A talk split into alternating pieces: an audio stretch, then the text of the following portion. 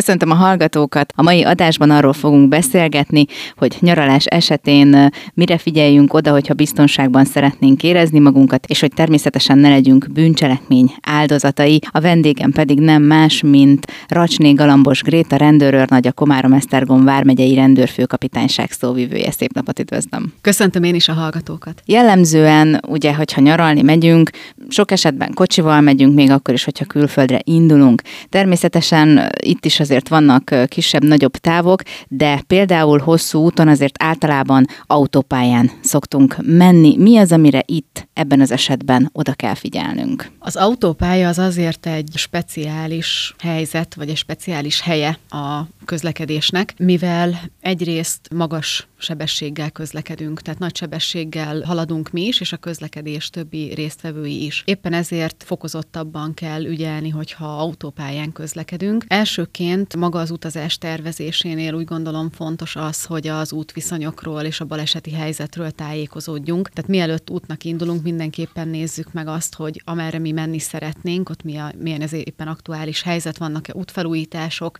lehet-e torlódásra számítani, van-e esetleg baleset, és hogyha azt látjuk, hogy igen, akkor érdemes alternatív útvonalat választani, hiszen, hiszen ugye az autópályának az is a sajátossága, hogyha ott dugó van, akkor ott be is fogunk ragadni. Tehát ott nem olyan, mint egy főútvonalon, hogy kisebb utakra lekanyarodunk és kikerüljük, hanem az autópályán egy dugó esetén akár hosszú várakozásra is fel lehet készülni. Éppen a nagy sebesség miatt kiemelten fontos, hogy körültekintőek legyünk, saját magunkra és a közlekedés többi résztvevőjére is oda kell figyelni. Egyrészt a visszapillantó tükröknek a a folyamatos használata, ami nagyon fontos, illetve a követési távolság betartása, hiszen itt a nagy sebesség miatt, hogyha belassul előttünk a sor, vagy bár, bármilyen váratlan esemény történik, akkor sokkal nagyobb a fékút, mint mondjuk egy ötvenes, kilencvenes kilométer per órás sebességnél. Tehát a nagy sebesség miatt egyrészt erre nagyon oda kell figyelni, illetve ez nem csak az autópályára vonatkozik, de ott fokozottan fontos az, hogy a biztonsági jövet és a gyermekbiztonsági rendszert azt megfelelően, rendeltetésszerűen használjuk, hiszen egy nagyobb sebességnél az ütközés ereje is nagyobb, és a sérülés mértéke is nagyobb lehet, mint mondjuk egy harminc-negyven kilométer per órás ütközés esetén, illetve a mobiltelefon használatnak a tilalma, ami még nagyon fontos, hiszen eltereli a figyelmünket. Most itt nem csak konkrétan a telefonálásról van szó, hanem például a csetelésről, es em es-ezésről, vagy akár a gé pé es-nek a használatáról is, tehát ezeket nem menet közben intézzük, hanem amikor megállunk például pihenni. Hát meg ugye ide tartozik az is, hogy azért filmet se nézzünk vezetés közben, mert azért többször előfordult, majd láttam én is, hogy voltak ilyen autósok. Így van, ez nagyon fontos. Egyébként álló autóban érdemes kipróbálni azt, tehát hangsúlyozom, nem menet közben, hogy csak az, hogy lepillantunk a telefonunkra, az ugye egy-két másodperc, de körülöttünk mi minden megváltozik ennyi idő alatt. Érdemes egy kísérletet tenni erre, és utána menet közben is figyelni arra, természetesen úgy, hogy nincsen nálunk telefon. Biztos előfordult már mindenkivel az, hogy haladt egy útszakaszon, és hirtelen valahonnan oda termett egy gyalogos, vagy belenézett a visszapillantó tükörbe, és hirtelen ott volt egy motoros, aki előtte még nem. És akkor el lehet képzelni, hogyha nem csak lepillantunk a telefonra, hanem például filmet nézünk, vagy vagy csetelünk, vagy bármi más miatt nyomogatjuk a telefonunkat, hogy mi minden történhet, ami egy balesetveszélyes helyzethez vezethet, és hogyha nem az utat nézzük, hanem a telefonunkat, akkor a baleset az be is fog következni. Ugye autópályán általában ez már ilyen bevált módszer, hogy van az, hogy rám, ránk villognak a belső sávba, hogy akkor menjünk ki. Ez egyébként szabályos? Ezt alapvetően nem tiltja semmi, a villogást, viszont azért azzal tisztában kell lenni, hogy ha valaki a belső sávot használja, a belső sáv az arra van kitalálva, hogy ott nagyobb sebességgel haladjunk.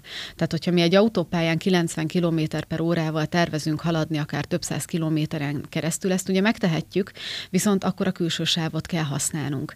Természetesen nem jogos az az elvárás, hogyha valaki százharminc-al megy, és mögötte levillogják, hiszen a százharminc a megengedett legnagyobb sebesség, de ettől függetlenül azért ezt szem előtt kell tartani, hogy a belső sáv az a nagyobb sebességgel haladóknak van fenntartva. Meg, hogy ugye ott is azért figyelj, tehát, hogyha még mi mondjuk valaki megy előttünk százzal, de mi százhússzal jövünk, és mondjuk levillogjuk, hogy akkor mi gyorsabban jövünk, azért ott is kell figyelni a követési távolságra, tehát azért nem ásszunk rá arra, aki szerencsétlen százzal megy, mert nem biztos, hogy éppen pont be tud visszasorolni mondjuk a külső sávba. Igen, így van, ugye a villogásnál az is is alapvetés, hogy ugye balesetveszélyes helyzetet nem teremthetünk, tehát nem vakíthatjuk el például az előttünk lévőt, nem tehetjük azt meg, hogy hosszú perceken keresztül folyamatosan rávillogunk, mivel ez ugye balesetveszélyes helyzetet idézhet elő, illetve így van a követési távolságot a belső sávban is be kell tartani, tehát csak azért, mert valaki előttünk lassabban halad, mint ahogy mi szeretnénk, az nem indokolhatja azt, hogy a megfelelő követési távolságot mi magunk ne tartsuk be, hiszen azért azt nem árt tudni, hogy egy úgynevezett ráfutásos balesetnél, ugye amikor hátulról mi valakinek neki megyünk, akkor azért alaphelyzetben, ha csak más körülmény nem játszik közre,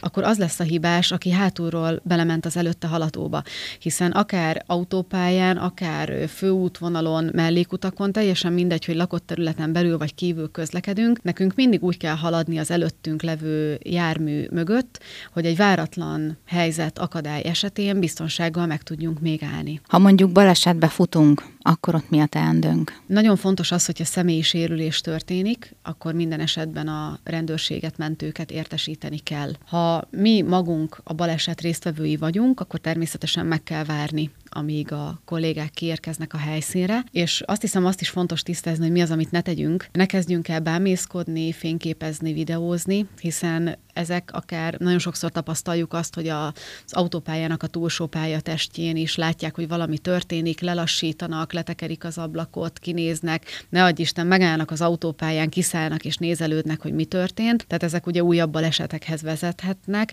sőt ugye nagyon sokszor tapasztaljuk azt, hogy megtörténik egy adott baleset, és utána néhány kilométerrel arrébb a feltorlódott kocsisorban egy újabb baleset történik. Ez lehet ugye annak a következménye is, hogy magát a balesetet figyelik, vagy annak is, hogy a közlekedés körülményeit, vagy a forgalmat magát nem figyelik kellőképpen, és későn észlelik azt, hogy a kocsisor az belassul, és nem tudnak időben megállni. Ami nagyon fontos még az autópályán, ugye a helyszín adottságai miatt van erre szükség, hogy a belső sávban haladóknak mindig befelé, a külső sávban haladóknak pedig kifelé kell sorolniuk, tehát a két sáv közötti belső részt kell szabadon hagyni, hogy a mentők, tűzoltók, rendőrök oda tudjanak érni minél előbb a baleset helyszínére. Ugye beszéltünk már arról, hogy kerülhetünk dugóba is nyilván egy autópályán, ez többször előfordul, még akár hétköznap is, nem csak akkor, ha nyaralni megyünk. Mi az, ami mindenféleképpen nálunk kell, hogy legyen? Először is már az indulásnál erre fel kell készülni, hogy akár órákra valahol dugóba kerülhetünk, ezért nagyon fontos az, hogy mindig teletankkal induljunk útnak, és legyen nálunk feltöltött mobiltelefon.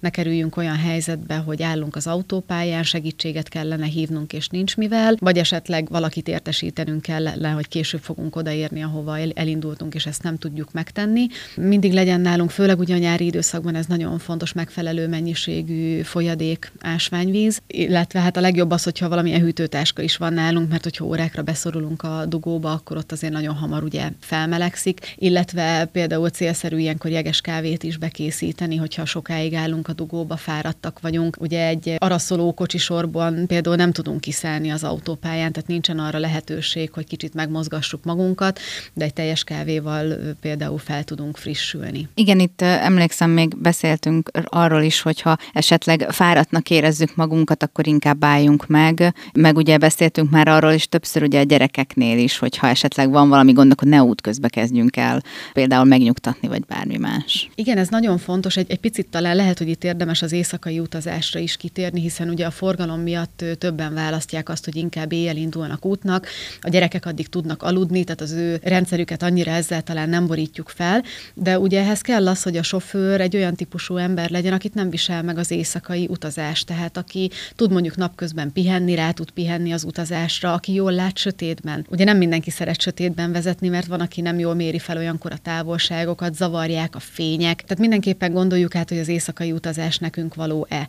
De hogyha napközben is utazunk, azt érezzük, hogy már fáradtak vagyunk, akkor álljunk félre egy pihenőben, együnk, igyunk valamit, kicsit mozgassuk meg magunkat. És igen, a gyerekekkel kapcsolatban ez nagyon fontos, ugye a gyerekülés, gyermekbiztonsági rendszer használatánál sokszor halljuk azt indokként, hogy azért nem volt a gyerek bekötve, vagy azért ült a szülő ölében, mert már nagyon szenvedett, már nem tudták őt lekötni, sírt, stb. Ugye természetes, hogy egy síró gyerek az is balesetveszélyes lehet, hiszen a sofőr nem arra figyel, amire kéne, hanem arra, hogy a gyerekkel éppen mi a probléma, de akkor sem az a megoldás, hogy mi menet közben őt kivesszük, mert azért elképzelhető, hogy ettől megnyugszik, de hogyha pont akkor bekövetkezik egy baleset, ugye főleg autópályán találkoztunk már olyan esettel, amikor a gyerek kirepült a kocsiból, mert nem volt megfelelően rögzítve. Tehát inkább álljunk félre, készítsünk be játékokat. Szoktuk azt javasolni, hogy egy utazás előtt szerezzünk be egy új játékot, ami a gyereknek még ismeretlen, nem a megszokott dolgait visszük magunkkal, mert ha már csak egy fél órát nyerünk, hogy őt lefoglaltuk, már, már azzal jók vagyunk szerintem, de hogyha bármi gond van, akkor pedig az autópálya pihenőkben ott félre lehet állni, lehet kicsit mozogni, a szülőnek és a gyereknek is felüdülés lesz így tovább indulni. Külföldön, ha történik valami velünk, akkor abban az esetben mi a teendő? Itt is a tervezés az, ami szerintem elsődlegesen fontos lehet, tehát mérjük fel azt, hogy ahova megyünk, vagy akár menet közben, hol van például rendőrség, hol van orvosi ügyelet, hol vannak azok a külképviseletek, ahol segítséget tudunk kérni. Ugye ezt a biztosítók is mindig elmondják, amikor megkötjük az utasbiztosítást, egyrészt kössük meg, tehát a magunk biztonsága érdekében jó, hogyha ez van, de a kötvényszám, illetve az a telefonszám, ahol a biztosítót el lehet érni, az mindenképpen legyen nálunk. Emellett én hasznosnak tartom azt, hogyha mondjuk valaki idegen nyelven nem beszél, vagy néhány alapvető kifejezést otthon már felírni, akár fordító vagy szótár segítségével, vagy olyan ismerősnek a közreműködésével, aki mondjuk angolul beszél, mert azt a legtöbb helyen megértik, tehát alapdolgok, hogy rosszul érzem magam, hol van a rendőrség, bajba kerültem, ez hasznos lehet, hogyha egy papíron ott van nálunk, illetve a száztizenkettes segélyhívó az nemzetközi, tehát azt külföldön is lehet használni, és például, hogyha lopás történik, akkor ugyanúgy, mint itthon a bankkártyát külföldről is le lehet tiltatni, sőt kell is, tehát az legyen az első lépés, hogyha esetleg bankkártya is eltűnik, hogy azt tiltassuk le minél előbb, illetve ami még talán hasznos információ lehet, nagyon sokan utaznak Horvátországba a nyáron, és magyar rendőrök is teljesítenek a nyári turisztikai szezonban kint Horvátországban szolgálatot, és van két olyan mobiltelefonszám, amin őket el lehet érni, és magyar nyelven el tudjuk mondani a problémánkat, és magyar nyelven tudunk segítséget kapni. Még akkor is, hogyha mondjuk abban a térségben éppen nincsen magyar rendőr, de ő el tudja mondani, hogy hova kell menni, kihez lehet fordulni. Ezek a telefonszámok egyébként a polisz pont hu megtalálhatók, de érdemes szerintem felírni, hogyha valaki Horvátországba készül. Ez a harmincas száztizennégy nyolcvanhét nulla négy és a harmincas hétszáznegyvennégy hatvanegy negyvenhetes. Szuper, ezt én se tudtam, de ez egy nagyon jó dolog. Na, akkor most az utazást egy kicsit vigyük arra a vonalra, hogyha mondjuk az otthonunkat szeretnénk megvédeni. Először is válogassuk meg azt, hogy kinek mondjuk el, hogy mikor nem vagyunk otthon, és mennyi időt töltünk távol. Természetesen rokonoknak, közeli barátoknak ez, ez nem titok, hogy mi elutazunk, sőt jó is, hogyha tudnak róla, mert mindig azt szoktuk javasolni, hogy amellett, hogy ugye úgy hagyjuk ott a lakást, hogy mindent lekapcsoltunk, mindent bezártunk, ajtókat, ablakokat, hogy kérjünk meg egy olyan rokon barátot, akiben megbízunk, hogy időnként nézzen rá a lakásra, főleg, hogyha hosszabb időre utazunk el, ürítse ki a postaládát, ne lássák azt, hogy halmozódnak a levelek, például panelházakban hasznos lehet, hogyha ott takarítás van hétközben, akkor a lábtörlőt tegyék vissza, ne lássa az, aki jön megy a lépcsőházban, hogy már napok óta az félre van téve, nem igazították meg. Tehát ezek ilyen kis apró praktikák, de érdemes őket betartani. A közösségi média használat az ugye mindig egy sláger téma ezzel kapcsolatban.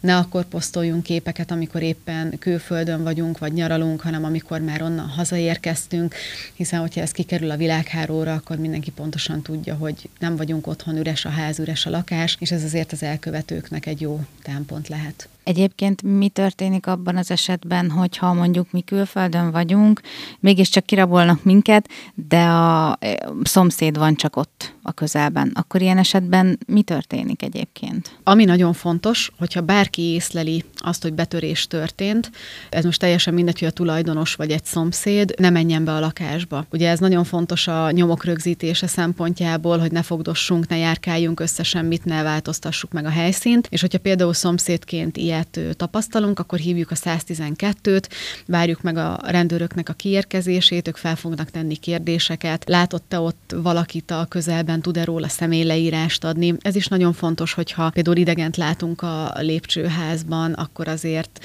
természetesen nem kell őt leszólítani, de tartsuk őt szemmel, hogyha azt látjuk, hogy olyan lakásba akar bemenni, ahol tudjuk, hogy nincsenek otthon, akkor is szintén lehet a rendőrséget értesíteni, illetve hogyha gyanús személyeket észlelnek, ők például gépkocsival érkeznek, akkor a személyleírásukat jegyezzük meg, jegyezzük fel az autónak a típusát, színét, rendszámát, mert ez ugye a nyomozás során segítség lehet a kollégáknak. Köszönöm szépen, hogy itt volt, és hasznos tanácsokkal látott el minket. Én is köszönöm a lehetőséget, és bűn- és balesetmentes nyarat kívánok mindenkinek.